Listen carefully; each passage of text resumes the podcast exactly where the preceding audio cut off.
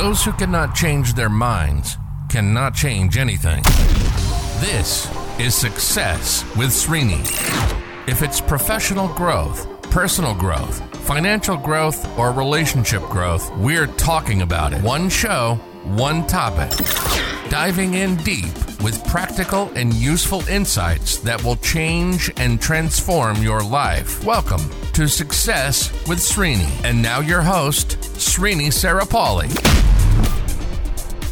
It's uh, difficult recording today's podcast. It's hard because every time I turn the microphone on, I have a set agenda, usually a question from someone, maybe some discussion I had with someone. In fact, I uh, had a discussion with a friend of mine last night, which I wanted to talk about, which is dominant in my mind. But then as I turned the microphone on, the thought is not leaving my mind and has not left the mind since 21 years. And I remember the day, this day, 21 years ago, when my dear, dear friend, now even a closer friend, uh, called me up around 9:30 Pacific time and said, "Srini, I'm sorry what happened." And I'm like, I said, "I don't. What are you talking?" Well, he says, uh, "You don't know what's happening." I said, "No." I remember his words man, the world has changed. What are you? Where are you? Like he starts, he's saying, where are you? I remember that. So the world has changed. And I'm like, uh, no, no idea because I was sleeping. I was sleeping. My wife was sleeping. And I was going through a very difficult time 21 years ago. So I was going through a, a tough time with uh, with my business, and I was new into business, and I was struggling to get the business up and running, and I had some setbacks, so it was tough. So I was negative on credit cards. Financially, I was broken, and he tells me that the twin towers have collapsed, and yeah, and he doesn't say that. He says, "Go turn on your TV," and I, I turned the TV on, and I'll tell you, I never experienced anything as deep and as as hard. You know I, I remember those stills. I remember those those videos and the and all that. So so hard and and has never left the memory and will never leave the memory. So i wanted to pause and i kind of took my mind there as i as i pressed the record button and you know if you lost a loved one or somebody who you knew, my heart reaches out to you. My heartfelt feelings and condolences to everyone who, as I think this goes to all of everyone, everyone. I think all of us have suffered at some level uh, from that, and we will continue to keep it in our hearts.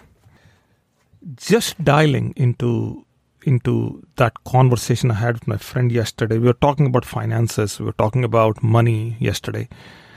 And I was telling my friend about a simple financial plan that my grandmother had, which my mother told me very late in life. and it's interesting that when 911 happened, I was going through a very tough time uh, financially. And that's why my goal the only thing i was doing back then was just i had so much of debt and i was so broken running a business that i had no idea what to do and how to come out of it. So i used to eat and sleep.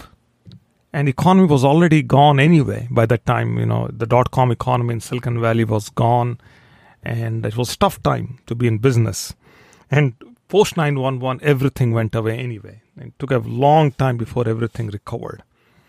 I've seen NASDAQ go from 5,400, 5,500 to 1,600 somethings, 16 something. So I've seen the crash. I've seen, uh, you know, the emotions, the the moods, you know, everything during the time. I experienced that firsthand. So talking to my friend, and we were talking about I was telling the story about my grandmother, which I think I have talked about here already in one of the podcasts. But if you are new to this podcast, you're listening, or maybe you did not listen to that episode, then this is the plan my grandmother had with money, which my mother told me very late. So I asked my mom, I said, Was there any discussion on money growing up? Like, how did you manage the house and all? So there was, I remember the discussion also the day I was actually driving my mother to my to one of her infusion. You know, she was taking the chemo, and and I was taking her to, or her PET scan, PET, PET scan, and I was taking her to the scan. And uh, while driving, I was talking to her. You know, and I, I was going through another episode of her going through cancer and me trying to juggle my business while she going through her trouble here. So, and the money, discussion of money came up. So she shared this prince, this thing with me, and and which I think she did share also before. So this was a continued discussion uh, that started many years ago. But she kind of she said, your grandmother had a very simple formula with money. Now she said there were 16 members in the family and the household income was 56 rupees which was technically $50 if you can take in, in back in those days. So i'm referring to a discussion from 1954 and 1956 that was the timeline. 54 to 50 54 to 60 that was the timeline. My father was making 56 rupees a month in indian rupees salary and my grandmother was running the house of 16 members. And she had a plan. And this is the plan. The plan is simple 25% of that income was going towards the house, 25% was going towards the food, 25% was going to miscellaneous expenses whatever there were some expenses because so many kids in the house and and all that. And patients also some uh, you know older members in the family who were sick. There was a joint family then. And then 25% towards gold. Because gold was necessary not to save money or not to possess gold but gold was required because as the girls in the house grew up and when their marriages are going to happen Eventually, they'll be married off. At that point, dow- gold is given as dowry. That was my grandmother's, you know, thinking. And she used that thinking in 1930s, 1920s, 1930s, 1940s. It's interesting formula that my mother told me. I, and I said, you know, why not some other percentages? She said, no, that's how it is. Because in Indian rupee, 25 paise you know 100 paise makes 1 rupee. So 25 paise is a small little coin. And that somehow somehow four of them makes 1 rupee. So that's how they divide mentally. I don't know how why that is that way but that's how they divide mentally. Now fast forward year 2022 here we are. And we are dealing with some extreme uh, data when it comes to money and how we plan how we invest how we analyze markets and opportunities, investments. Thanks to AI, a lot is happening in this space. So, and I was, you know, but the basics are the same.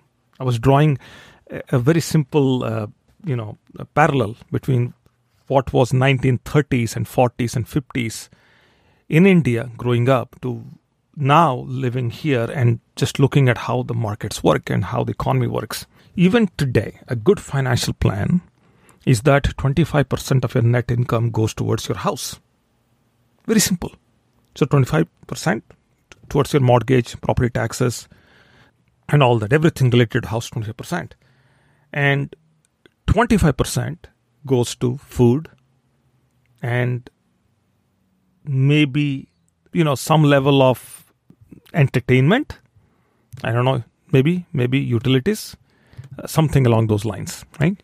Let's say utilities, food and utilities. I would actually categorize food and utilities separately, but let's say for the sake of this discussion, food and utilities 25%. Then entertainment, transportation, and all that is 25%.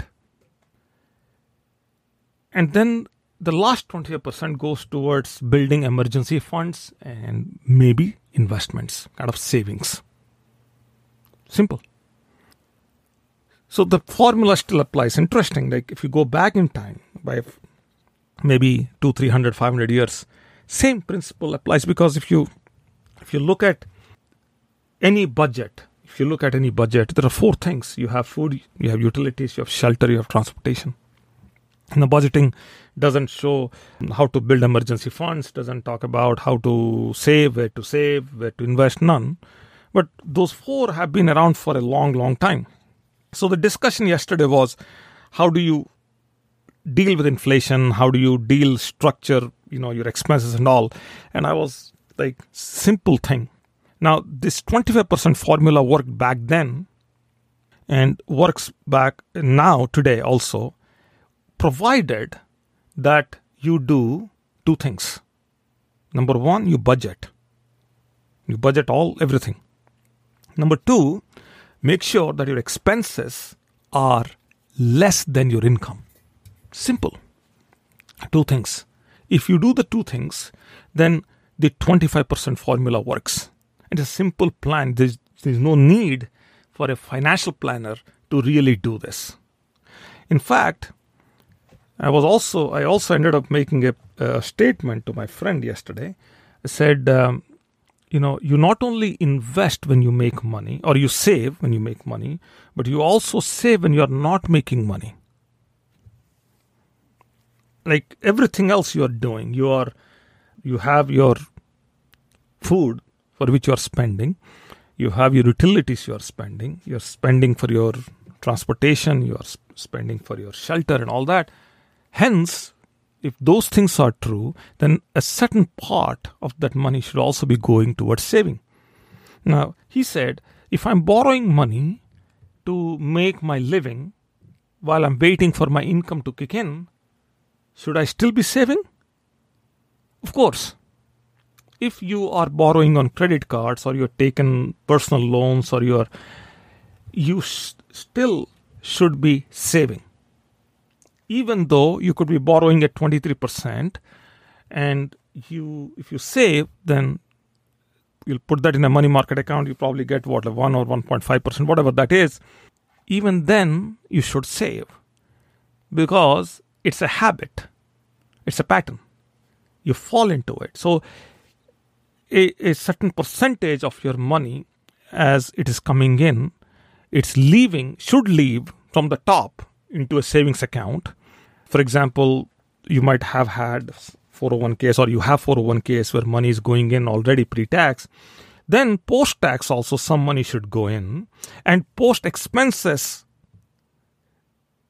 some money should also go out into some some investments or some savings. So money goes out pre-tax, money goes out post-tax, and then money also goes out post expenses into so, as this pattern is there, it doesn't matter where the money is coming from, but this pattern has to be played. Now, you can't have a pre tax and a post tax setup when you are borrowing money, but then it's not seen as income, but it's a loan. But even as you take a loan, you spend money. A part of that money should also go into savings. It just establishes a habit and it creates uh, your life more meaningful. That habit is going to sustain uh, long after, you know, when you you start making big money and that behavior is going to be there. As simple as that. So I was sharing this principle with my friend and we got into a big debate on this, but I hope you agree with me.